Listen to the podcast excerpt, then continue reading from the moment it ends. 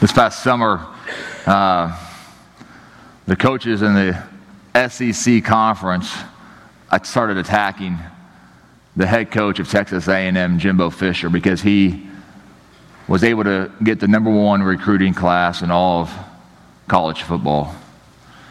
You know, they were they were mad at his tactics, and uh, they accused him of doing some things that he shouldn't have done, and you know, and when the dust settled, Jimbo Fisher, the, the head coach there at A&M, said, we often fight with the people that we love the most, the people that we're closest to. You know, I've been married for 14 years. I don't know if I agree with Jimbo. Kathy and I, we'd never fight. You know, like we never get in an argument. My kids, they never fight. I mean, I, I don't. Do you fight with the people that you're closest to? I don't think that's.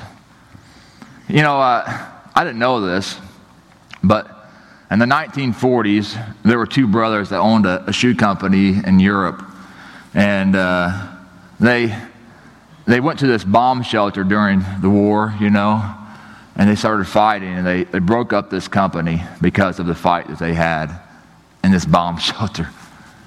One guy, he started the company called Adidas. And the other guy, the other brother, started a shoe company called Puma. Did you know that? I didn't know that. But here they are. They started these two brothers, started these companies because they couldn't get along. I have an older brother. Uh, he's a smart guy. He lives in Indiana. He's a good guy. He's had a lot of success, and he's a good father, good husband. Uh, I was just he has two daughters. I, I, had the privilege and honor of getting to marry his oldest daughter this summer. His youngest daughter is going to that prestigious university over in Kansas she, she attends this spring. You know, she's a senior this year. I hear they have a pretty good football team, unlike some other some other you know universities around here. They they actually.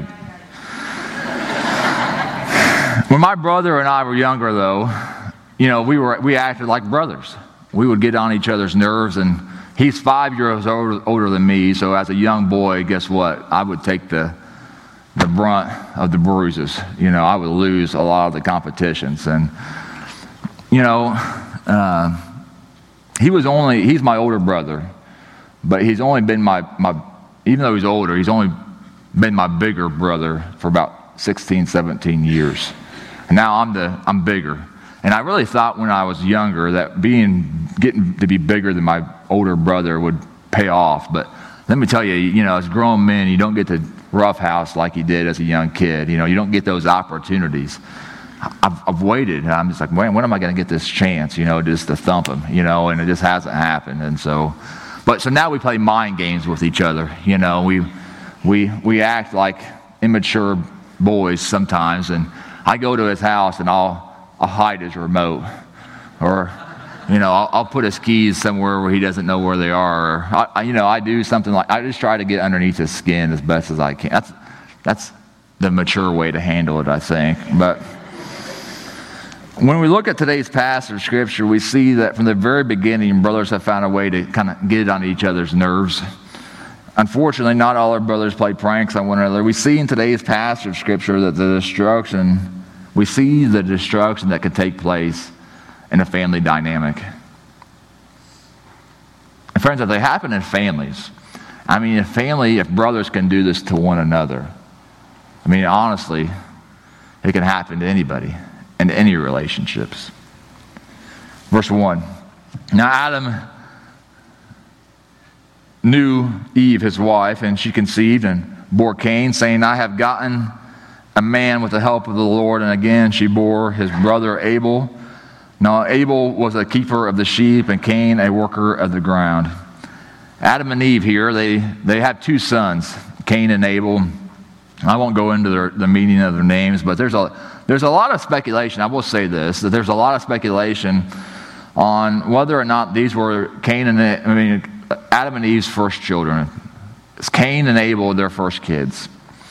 We know that these two boys are not their only children, but the question, I guess, is whether or not they're their first. The Bible's kind of unclear on whether or not these are their first children. There's reason to believe that there's not, that they're not their first kids. And we'll get to that here towards the end of the sermon. But it seems at the very least that maybe these are their first two sons, but that's even, you know, can be a reach, can be speculation. We don't really know. The Bible's not clear on it. But a lot of times we read this and we think, at least historically, at least I have, maybe you've picked up on this better than I have. But Cain does mean helper, and Abel does mean breath or vapor. The names. Cain was a worker of the ground, a farmer, and Abel was a shepherd. I think it's important to note that here that they didn't do the same thing. I mean, kind of like those brothers in Europe, they just, not like those brothers in Europe that, that, that each of them owned a, a shoe company. Like here, they, they do, they have kind of two different personalities, you know. I mean, I'm not sure about you and your kids. You know, some of you have boys, and we have two boys that are completely opposite of one another. Not, not all of your kids are the same. Cain and Abel, their personalities were very different. A lot of conflict. The, the relationship honestly reminds me a lot of Jacob and Esau. Very different personalities, a lot of conflict, and today we see a lot of their personalities, and of course, a lot of the conflict as well. Verse 3. In the course of time, Cain brought to the Lord an offering of fruit of the ground, and Abel also brought of the firstborn of his flock and of their fat portions. And the Lord had regard for Abel and his offering, but for Cain and his offering, he had no regard. And so Cain was very angry, and his face fell. And the Lord said to Cain, Why are you angry, and why has your face fallen? If you do well, will you not be accepted? And if you do not do well, sin is crouching at your door. Its desire is contrary to you, but you must rule over it. Listen to this. Cain and Abel show us that man has been worshiping God from the very beginning. I mean, this offering wasn't a sin offering, it was an offering of fellowship. Man has this inherent and this desire inside of him to have fellowship with God. I truly do believe that. You know, like Man instinctively wants to believe in a higher power. You ever taught children the Bible? You ever taught a kid? I mean, they, they want to believe. It's not difficult for a child to have childlike faith. they just, it's just part of their nature. You know, kids, I, they don't always believe everything that you tell them, you know. But when it comes to, I mean, I think that's one of the reasons why there's so many different faiths. I mean, kids just are willing to believe, even even if it's the wrong thing. They they just instinctively believe in in a higher power.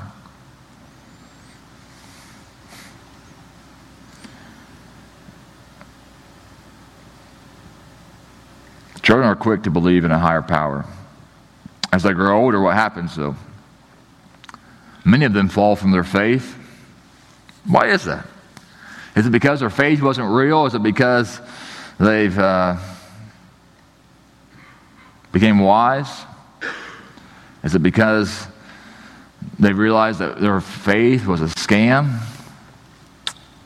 Is it because they've had a hardship or why is it that children, so many children fall away? I mean, the statistics are there. If you do some research, you'll find so many kids fall away from their faith as they grow older. I think it, it's been my experience that in a lot of these situations, not all, but in a lot, sin becomes more prevalent in their life. And they grow closer to sin than they do grow closer to the Lord. But children, it's not that they stop believing, but rather they stop growing closer to God and they start growing closer to the Lord. I, last week we saw uh, Ryan get baptized and then he baptized his two children. Had a lot of positive, you know, feedback from that, Ryan, and I just applaud you for doing that. And I think it's important for, for children to see that their parents have a vital role in the upbringing of their faith. I mean, parents, don't, don't miss that opportunity to raise up your kids, to train up your kids in the way that they should go. I mean, no one is going to teach your children better how to be a follower of Jesus than you. What your kids learn about being a follower, they learn largely from you. Not from me, not from Amy, not from Rod. Thank the Lord it's not from Matt. I mean, it is, it is, it's from you. It's from you. And if you're not going to take the time to teach them, to make it a priority, then I promise you they are going to grow closer to sin than to the Lord. Because sin is crouching at their door, friends. Satan is crouching at their door. It's not inside of them, friends. It's inside of them to believe. We, we have a sinful nature and we have a tendency, you know, a tendency to sin, but we also have within us the desire to believe.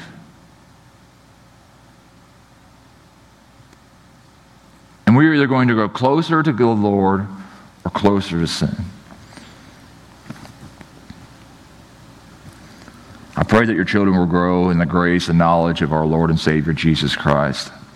I pray that they will have fellowship with our Lord. But some of you today are, are contributing so much to our church.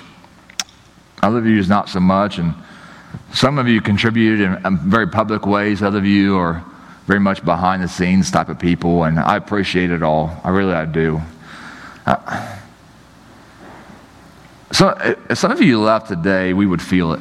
You know, I mean, like if some of you just said, "I'm going to move, I'm going to change membership, I'm going to." I'm going to go to a different church, or I'm going to, I'm going to move out of the state or out of the city of St. Joe, and I just need to, you know, we've had that in the past year. I mean, we've had a couple people move from St. Joe, and I mean, I, I tell you, some of these people that are leaving are just like, man, it's hard. You know, it's hard to see them leave. They're so important to our church and what we do here. And like, I, I think of one guy in particular who, who moved and who left, and like, we, I mean, we, we've had to make some, make some serious changes in our church because, because he's not here, you know, his contribution. I appreciate all that you do, and God does too. But I don't think God loves any of you anymore because of what you do. God cares about you, each and every one of you. There's no favoritism with God. God loves you each and every one of us that are here today, there's nothing that you can do to receive an extra portion of God's grace. There's nothing that you can do to, I mean, God just, God loves you. And He's going to love you no matter what you do. He'll be disappointed in you, maybe. He'll be angry with you. He might judge you. There, there's consequences to things that you do. And God is the source of this. I mean, God's going to discipline you. He disciplines those that He loves, but He still loves you. Look at this verse 6. The Lord said to the king, Why are you angry? And why has your face fallen? If you do well, will you not be accepted? And if you do not do well, Cain's offering wasn't pleasing to God. It had nothing to do with Cain. It was, it was his heart, his motivation, his, the act of fellowship there, the sacrifice, was not pleasing to God. It wasn't Cain that he wasn't pleased with. God loved Cain. But Cain made a decision to bring an offering to God that did not please God. And God said, If you do well, will you not be accepted? I mean, God loves Cain. And yet here he is doing something. God would have had the same regard for Cain's offering as Abel if he had done well. God would not accept, God would have accepted it if he did well. Unfortunately, this wasn't the case. Listen to the warning, though. I mean, if you don't think that God had regard for Cain, listen to this warning that he gives him. Sin is crouching at your door. Its desire is contrary to you. I mean, this is just a black and white, very much a warning from God. Maybe unlike any other warning we see throughout all of Scripture, God is just crystal clear, explicitly warning Cain Sin is there, it's crouching at your door. its desire is contrary to you. As believers and followers of Jesus Christ, we have staked our lives on Jesus, friends. Our identity isn't this world, and yet the sin of this world is crouching at our door, friends. It is. It's contrary to who you are, though. Your identity isn't sin, your identity is Jesus Christ.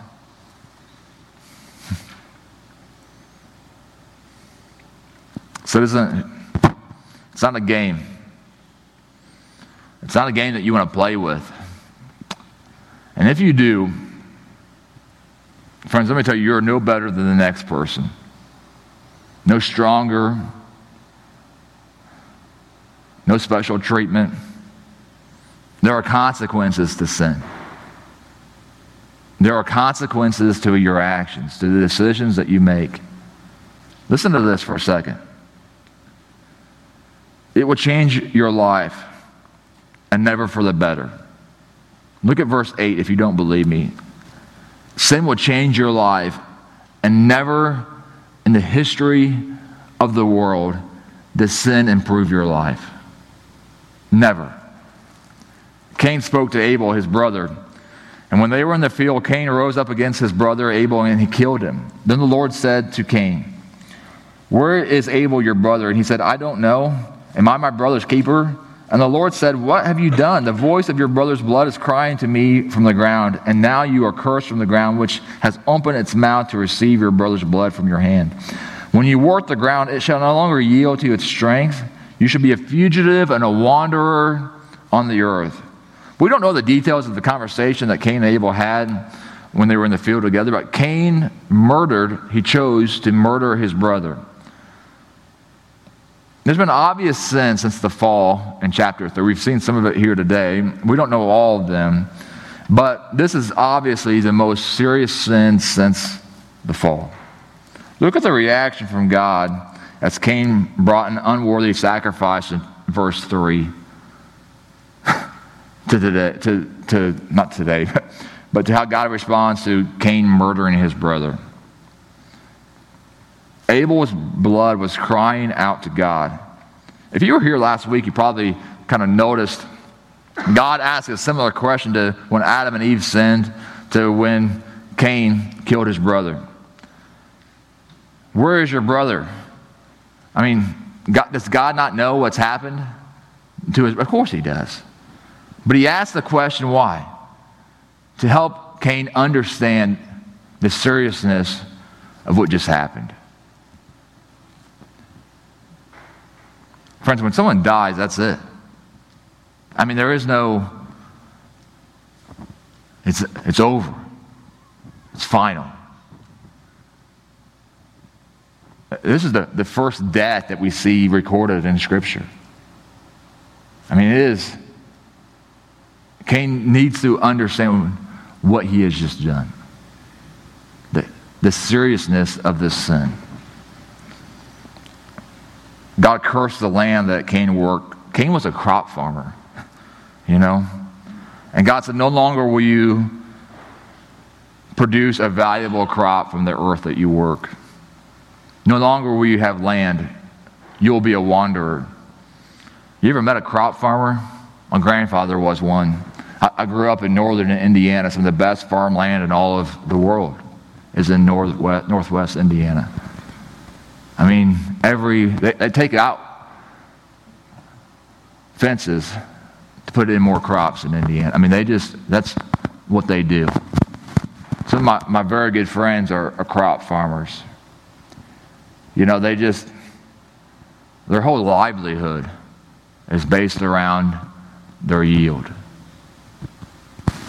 You know, their land. I mean, I, a lot of them, they just, they never leave. I, I, had a friend of mine down in Texas. They were, they were farmers, and they never left the state of Texas. You know what I mean? They just, they, they just, that was their livelihood. They stayed there on the farm, and they worked year round.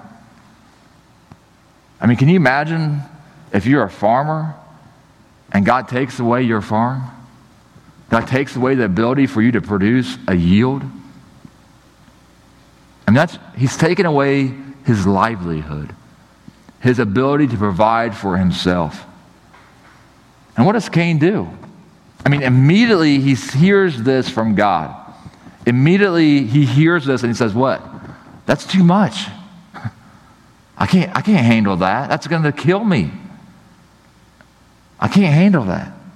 Cain says to the Lord in verse 13, My punishment is greater than I can bear. Behold, you have driven me today away from the ground, and from your face I shall be hidden. And I shall be a fugitive and a wanderer on the earth, and whoever finds me will kill me. Then the Lord said to him, Not so, not so. If anyone kills Cain, vengeance shall also be taken on him sevenfold. And the Lord put a mark on Cain, lest anyone who found him should attack him. When Cain went away from the presence of the Lord and settled in the land of Nod, east of Eden. Earlier, I made mention that there are speculations and theories that Adam and Eve had children before Cain and Abel. This might be one of the reasons why people think that.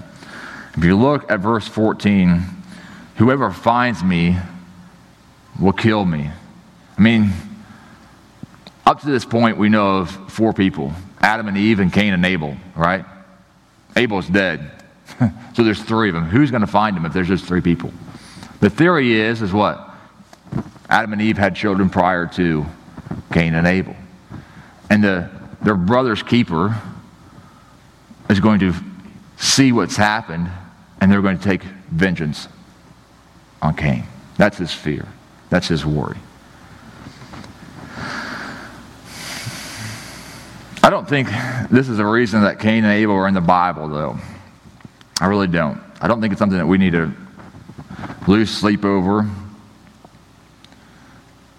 Cain commits a great sin, and there's punishment. God punishes the sinner. And when God has asked for mercy, God provides it.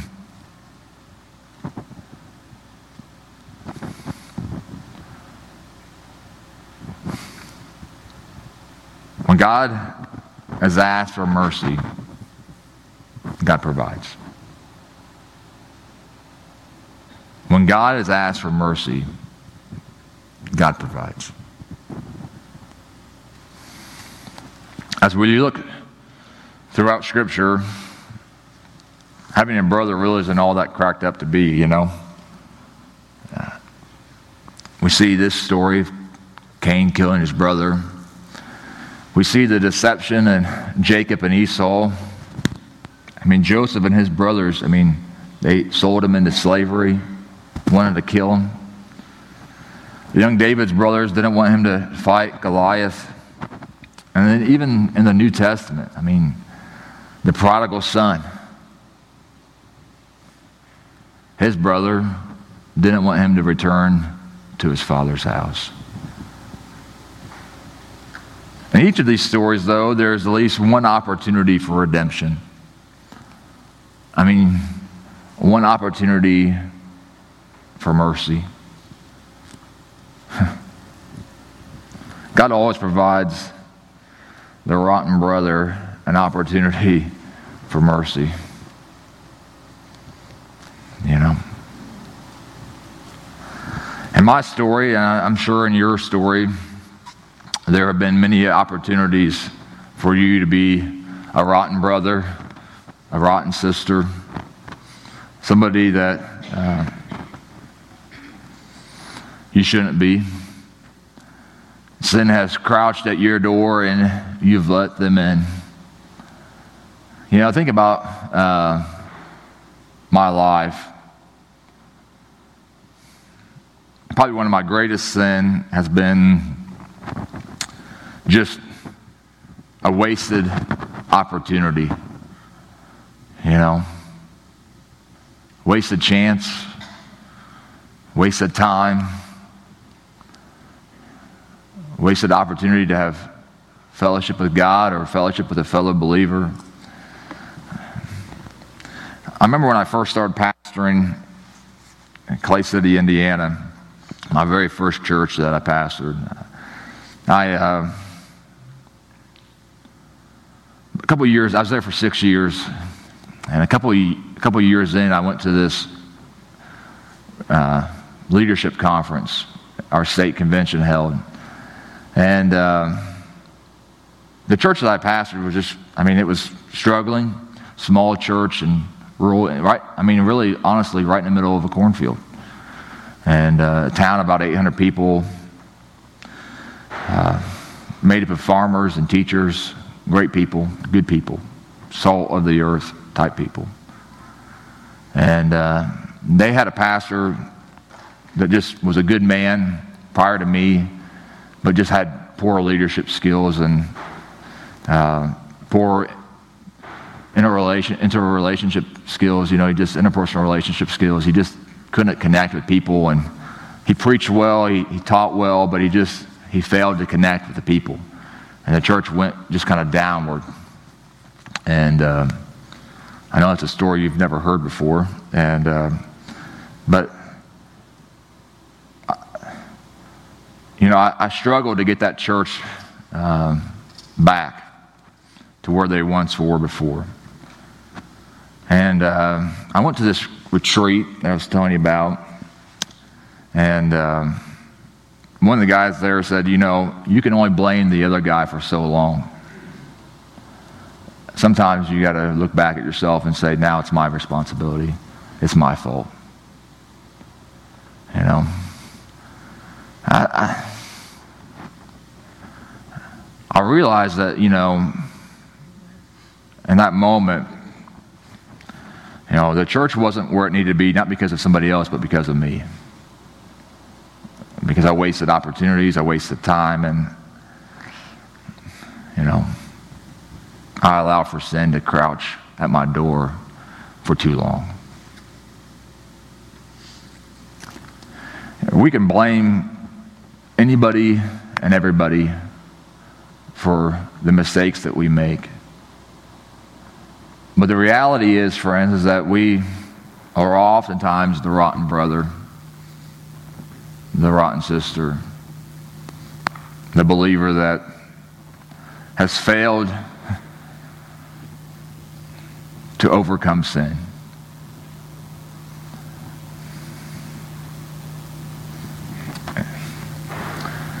And instead of having fellowship with God, we grow closer to sin.